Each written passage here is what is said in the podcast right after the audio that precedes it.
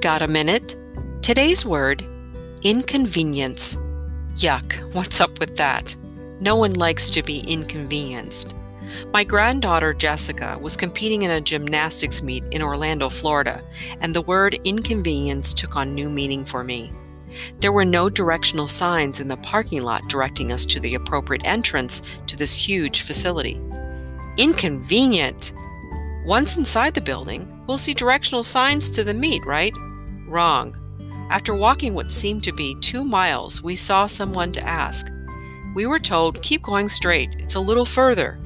Then the kind and wise stranger said, it's a long way, but it's great exercise. Thanks, kind stranger, for reminding me that in life we experience inconvenience, but in the end, the exercise is great. Now it's your turn. Take a minute. What lesson have you learned recently when you have been inconvenienced?